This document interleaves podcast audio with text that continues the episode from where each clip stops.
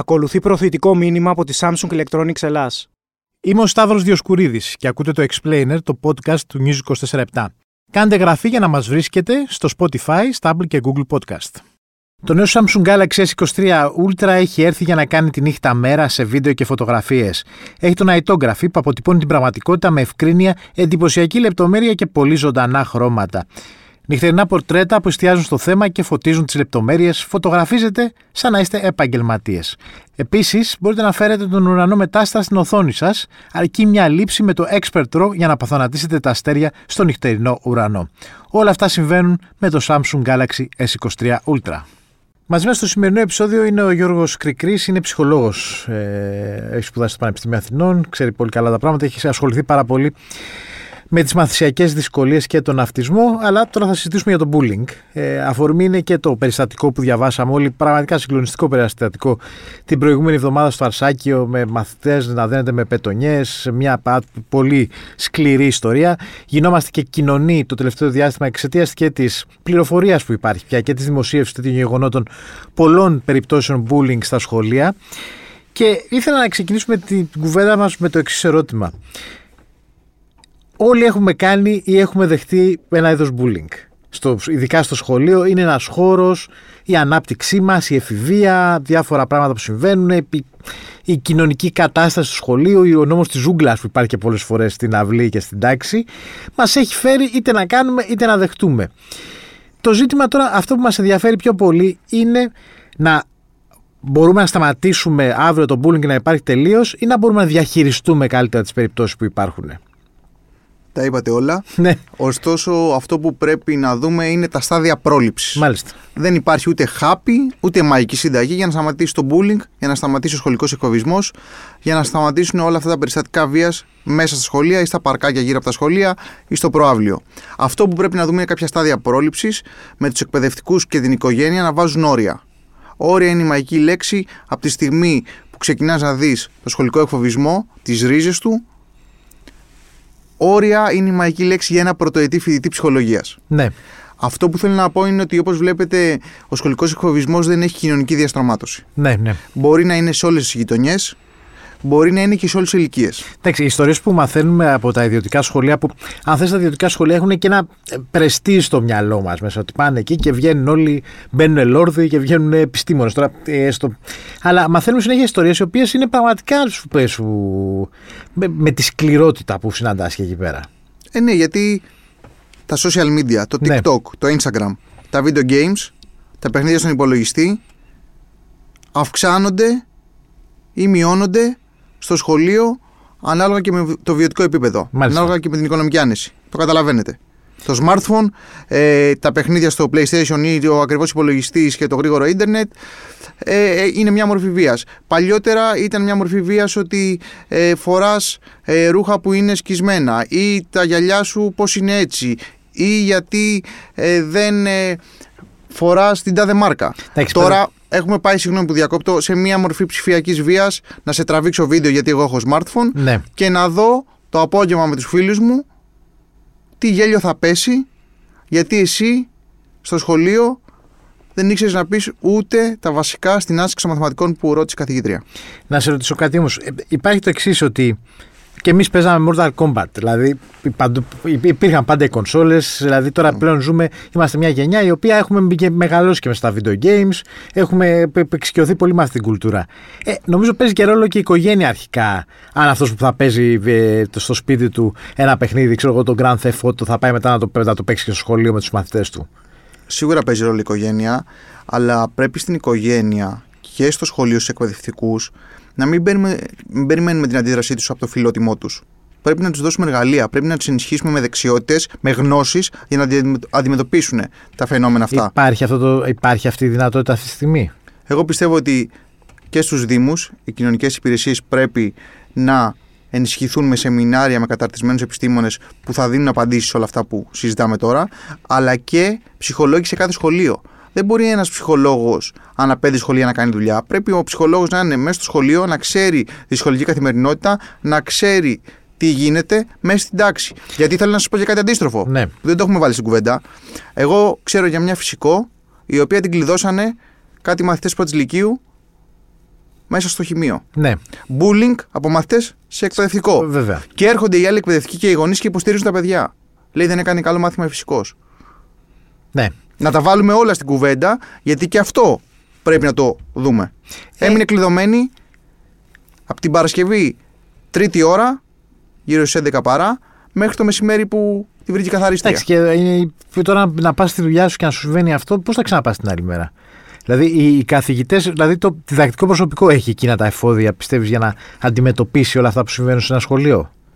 Όχι, περιμένουμε το φιλότιμο κάποιου εκπαιδευτικού, κάποιες καθηγήτρες, κάποιους καθηγητή που θα έχει αναζητήσει περαιτέρω γνώση, που θα έχει αναζητήσει συνέδρια, σεμινάρια για να μπορέσει να ανταπεξέλθει. Και επίσης, δεν τα περιμένουμε όλα από τους εκπαιδευτικούς, γιατί και αυτό είναι άδικο. Δεν μπορεί ο διευθυντής ή η διευθύντρια που είναι υπεύθυνη για το ρεύμα του σχολείου, για το απουσιολόγιο, για το προαύλιο, για την ενημέρωση των γονέων, για τη γραφειοκρατία του σχολείου, να αντιμετωπίσει και αυτό. Γι' αυτό θέλουμε ένα ξεχωριστό πρόσωπο που θα μπορεί να κρατάει αυτή την ισορροπία. Γι' αυτό θέλουμε ένα ψυχολόγο. Να σας πω και κάτι ακόμα. Την περασμένη εβδομάδα μιλούσα με μια οικογένεια και μου έλεγαν ότι το παιδί είχε να πάει σχολείο 1,5 μήνα. Το παιδί είναι Δευτέρα Δημοτικού. Γυρνούσε σπίτι με μελανιές. Άρα ήταν θύμα σχολικού εκφοβισμού. Δεν θέλω να πάω, δεν μπορώ, οι τάδε μου κάνουν κακό, πάνε οι γονείς, πάει η μητέρα ξεχωριστά. Δεν μπορούσε να βρεθεί λύση. Κάποια στιγμή το παιδί λέει σε μια χαρούμενη στιγμή της οικογένειας ότι θέλω να αλλάξω κούρεμα. Αλλάζει κούρεμα και κάνει το ίδιο κούρεμα με τον θήτη. Μάλιστα. Άρα μιλάμε για χαρακτηριστικά συμμορίας. Κάνει το ίδιο κούρεμα και από τότε είναι όλα μια χαρά. Εγώ, επειδή έχω μια οικειότητα με τους συγκεκριμένους γονείς, τους ρώτησα τώρα ο γιος σας που ήταν θύμα μέχρι τώρα, σε εισαγωγικά, όρος θύμα, έχει αρχίσει και είναι υπαρχηγός για να μπορούν να πλησιάζουν άλλα παιδάκια και να τους κάνουν εκφοβισμό. Και μου λέει: όχι, δεν συμβαίνουν αυτά. Η δασκάλα μας είπε ότι είναι όλα μια χαρά. Το παιδί πάει σχολείο κανονικά, αλλά έπαιξε καθοριστικό ρόλο το κούρεμα. Που είναι το ίδιο. Εντάξει, μπορεί να μας φαίνεται λίγο αστείο αυτό τώρα να το ακούμε. Όχι, αλλά. Είναι ιστορίες που τις έχουμε βιώσει και εμείς στη ζωή. Μετά από αποχή 1,5 μήνα από το σχολείο. Ναι. Δεν μπορεί τελικά η λύση να ήταν το κομμωτήριο. Πώς, τι πρέπει. Δηλαδή, σου δίνουν. Αν είχαμε τη δυνατότητα να κάνουμε τώρα τρία πράγματα, ποια θα πρέπει να είναι αυτά. Το ένα είναι ο ψυχολόγος στο σχολείο. Σωστά, το πρώτο. Τώρα υπάρχει ψυχολόγος στο σχολείο, στα σχολεία. Υπάρχει ανα. Διεύθυνση εκπαίδευσης. Η διεύθυνση εκπαίδευσης τι σημαίνει? Νότια Αθήνα, Βόρεια Αθήνα, δυτικός τομέας, το οποίο έχει μέσα 25-30 σχολικές μονάδες και από εκεί υπάρχει μια κατεύθυνση που πρέπει να πάει ο ψυχολόγος. Τώρα είδαμε σε ένα νομοσχέδιο για το σχολικό εκφοβισμό ότι θα διοριστούν και άλλοι ψυχολόγοι. Περιμένουμε να δούμε. Το ένα είναι ψυχολόγος σε κάθε σχολείο. Αυτό το νομοσχέδιο ρίχνει όλο την. Κάπως όλη την ευθύνη στους καθηγητές, ναι. Στο διδακτικό προσωπικό. Βάζει για κάποια σεμινάρια, βάζει και μια πλατφόρμα, αλλά είδαμε ότι οι πλατφόρμες δεν δουλεύουν, γιατί οι πλατφόρμες στα παιδιά του γυμνασίου και του λυκείου, όπως είδαμε και στην τηλεκπαίδευση, είναι κυρίως ένας τρόπος να ξεγελάσουν το σύστημα και να παίξουν. Άρα δεν νομίζω ότι θα είναι αποτελεσματικό. Εμείς θέλουμε κατευθείαν να βοηθήσουμε και το θήτη. Ναι. Να βοηθήσουμε το θήτη, γιατί κάποια στιγμή ο θήτης μπορεί να ήταν θύμα. Και να εξελίχθηκε σε θήτης. Αυτό είναι σημαντικό. Ναι. Άρα να πούμε τα τρία σημεία. Άρα πρέπει, ναι, τα τρία σημεία, ναι. Ψυχολόγος σε κάθε σχολείο, σε κάθε σχολική μονάδα. Είτε είναι νηπιαγωγείο, είτε δημοτικό, είτε γυμνάσιο, είτε λύκειο. Δεύτερον, μηνιαία σεμινάρια για γονείς και εκπαιδευτικούς πάνω στα ανθρώπινα δικαιώματα, πάνω στον σεβασμό μέσα στη σχολική τάξη. Τρίτον, συνεργασία των κοινωνικών υπηρεσιών των Δήμων με τη σχολική κοινότητα. Ναι. Χρειάζεται και λίγο να δούμε και το ζήτημα της σεξουαλικής εκπαίδευσης. Βέβαια, πρέπει να το σχολείο, δηλαδή είναι και αυτό ο τρόπος έκφρασης σεξουαλικότητας των, ας πούμε, και των παιδιών, ότι πρέπει να μπει και σαν μάθημα που να μην είναι χαχαχούχα. Σίγουρα δεν είναι η ώρα της γυμναστικής, δεν είναι η ώρα που θα χαλαρώσουμε. Υπάρχει περιστατικό πρώτης γυμνασίου που έμεινε το κοριτσάκι έγκυος. Και τελικά αποδείχθηκε μετά από πολλή κουβέντα και πολλή ζήτηση ότι δοκιμάζαν να δουν πώς είναι η πράξη μέσα στο σχολείο. Ναι. Και έχει μπει όλη η σχολική κοινότητα σε μια τεράστια κουβέντα στο συγκεκριμένο σχολείο για ευθύνες, και αν η οικογένεια αυτή είχε παρουσιάσει κάποια δείγματα ανώριμης, ας πούμε, υποστήριξης και όλα αυτά. Σίγουρα πρέπει να μπούμε, γιατί ξέρετε τι γίνεται. αναγκαστικά, αναπόφευκτα στην πανδημία, οι μαθητές και οι μαθήτριες έμειναν πολλές ώρες στο TikTok και στο Instagram. Ναι. Άρα, όταν δω ένα βίντεο που μου αρέσει, είναι ελκυστικό για την περιέργεια του νέου, του μαθητή, της μαθήτριας, όπως είναι ο αλγόριθμος, πετάει συνέχεια αυτά τα βίντεο. Ναι, ναι. Άρα, δεν θα το δω μία μέρα, θα το βλέπω 10 μέρες. Χωρίς τώρα... Είτε είναι βία, είτε είναι πράξεις με σεξουαλικό περιεχόμενο. Χωρίς να φανεί τώρα αυτό ούτε σαν να ακούγεται λουδίτικο ή όχι, ότι προφανώς η τεχνολογία είναι κάτι ανεπιστρεπτή. Πηγαίνει τώρα όλο και πιο πολύ μικρά παιδιά έχουν σχέση με την τεχνολογία και αυτό δεν είναι και αναγκαστικά κακό. Με το να μαθαίνεις να χρησιμοποιήσεις έναν υπολογιστή ή να μπορείς να στείλεις ένα mail, να μπορείς να πληροφορήσεις σωστά από το διαδίκτυο, είναι κάτι που χρειάζεσαι στο μέλλον. Αλλά θα ήταν και μια λύση να βρεθεί ένας τρόπος να κοπούν τα κινητά από το σχολείο. Δηλαδή, δεν μπορεί να παίρνεις τη συσκευή από το σχολείο μέσα. Δηλαδή και από τους γονείς, δηλαδή δεν είναι ανάγκη να βρίσκεις το παιδί σου όταν πηγαίνεις στο σχολείο, να το παίρνεις τηλέφωνο, να δεν ρωτήσεις τι μάθημα έχει την πρώτη ώρα. Εγώ αυτό που έχω δει από την πρόσφατη εμπειρία που έχουμε τέτοια περιστατικά είναι ότι ό,τι υπάρχει σε τιμωρία ή απαγόρευση δημιουργείται αντίθετα αποτελέσματα. Μάλιστα. Άρα θα μου επιτρέψετε να διαφωνήσω αυτό. Ναι. Και έχω δει επίσης περιστατικά που το παιδί που έκανε bullying στους μαθητές του τιμωρήθηκε. Και αυτό τον έκανε να είναι ακόμα πιο θρασής. Άρα τα βάζω όλα στο ίδιο πλέγμα. Η δημοσιοποίηση αυτών των γεγονότων βοηθάει ή στην ουσία εθιζόμαστε σε μια τέτοια είδους πληροφορία και ξέρεις, όταν το βλέπουμε και συνέχεια είναι στο τέλος σαν να μην μας ενδιαφέρει κιόλας. Έχει δύο όψεις αυτό. Απ' τη μία τα καθημερινά περιστατικά σχολικής βίας στο διαδίκτυο τείνουν να γίνουν κανονικότητα. Απ' την άλλη υπάρχει μια ευαίσθητη πλευρά της κοινής γνώμης που καιγόμαστε να βρούμε λύση. Άρα λειτουργεί ως μέσο πίεσης για να προχωρήσουν κάποιες θεσμικές ή κάποιες πρωτοβουλίες από τους αντίστοιχους φορείς για να αλλάξει κουλτούρα, η σχολική μονάδα, η οικογένεια, η εκπαιδευτική. Δεν έχει μια όψη όλο αυτό. Ως ψυχολόγος πιστεύεις ότι πρέπει να δοθεί περισσότερο, να ασχοληθούμε περισσότερο με το θήτη παρά με το θύμα? Σίγουρα. Δηλαδή ότι αντί να επικεντρωθούμε στο πώς ένα παιδί θα ξεπεράσει το σχολικό εκφοβισμό, να ασχοληθούμε με αυτά τα παιδιά που το προκαλούν περισσότερο. Σίγουρα, γιατί εκεί μέσα μπορεί να κρύβεται ένα δύσκολο οικογενειακό περιβάλλον, μπορεί να κρύβεται μια δύσκολη ναρκιστική διαταραχή, μπορεί ο ίδιος να είναι θύμα βίας είτε από τρίτους, είτε από τους γονείς του, είτε από συμμαθητές του. Άρα εκεί πρέπει να γίνει δουλειά, γιατί ο ψυχισμός του παιδιού, ειδικά όταν είναι σε μικρές ηλικίες όπως είναι δημοτικό και γυμνάσιο, αν δεν υπάρχει μια επιστημονική ομάδα που θα δουλέψει, τότε δεν μπορούμε να δούμε αποτελέσματα ξαφνικά. Ούτε με την τιμωρία, ούτε με την απουσία, ούτε με τις πρόσφατες συνέπειες που διαβάσαμε, αλλαγή σχολικού περιβάλλοντος. Δηλαδή, έφυγα εγώ από το σχολείο και πήγα σε άλλο σχολείο και υπάρχει κάπου γραμμένο ότι δεν θα ξανακάνω το ίδιο περιστατικό. Όχι. Θα σου πω τώρα κάτι ξεκινώντας από ένα αστείο. Όταν έχεις, δηλαδή, εμένα το παιδί μου είναι 2 χρονών, 2,5. Κοντά είμαστε. Και όταν γίνεται που τσακώνονται τώρα δικό μου, δικό σου, δικό του κτλ., υπάρχει αυτή η ένταση με τα μικρά. Όταν κάνει κάτι, το πρώτο που μου έρχεται στο κεφάλι είναι κάτι θα του κάνανε. Ναι.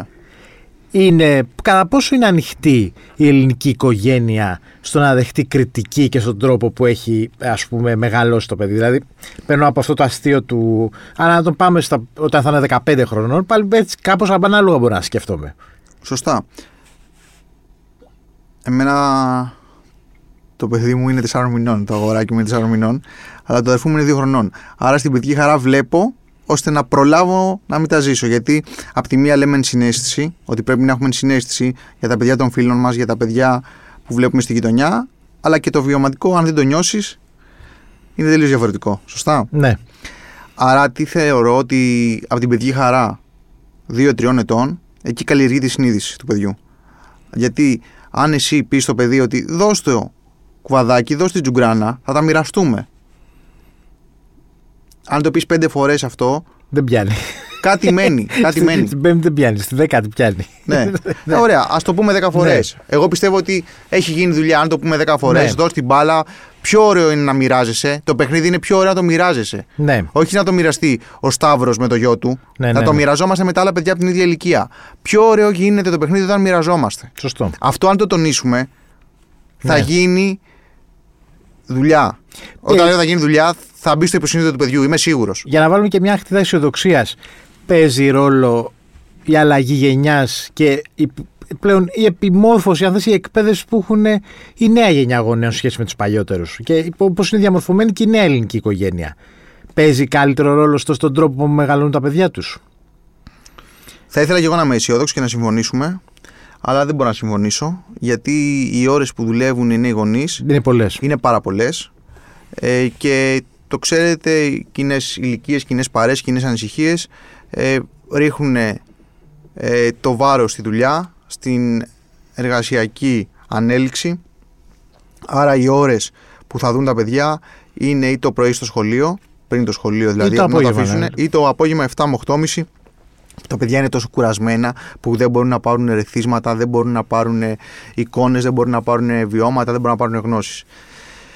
Το Σαββατοκύριακο επιλέγουμε να τα αφήσουμε στη γιαγιά ή στον παππού, αν δεν επιλέγουμε να κάνουμε κάτι μαζί. Άρα είναι πολύ στενά τα χρονικά περιθώρια που πρέπει να δούμε τι γίνεται με τον ψυχισμό του παιδιού, με τις δεξιότητες του παιδιού, με τα προβλήματα που μπορεί να έχει και με τους τρόπους αντίδρασης που έχει μετά από το σχολείο, μετά από το 6ωρο ή 7ωρο του σχολείου. Μάλιστα. Ευχαριστώ πολύ. Και εγώ ευχαριστώ. Καθημερινά μαθαίνουμε για ιστορίες σχολικού εκφοβισμού. Αν ανατρέξουμε στο παρελθόν, θα δούμε πως και εμείς έχουμε γίνει μάρτυρες, έχουμε κάνει ή έχουμε δεχτεί bullying. Υπάρχει όμως ένας μαγικός τρόπος για να το εξαφανίσουμε. Ήταν ο ψυχολόγος Γιώργος Κρικρής. Στον ήχο ο Πάνος Ράπτης. Ακούτε το Explainer, το podcast του News 24/7, στο Spotify, στα Apple και Google Podcast.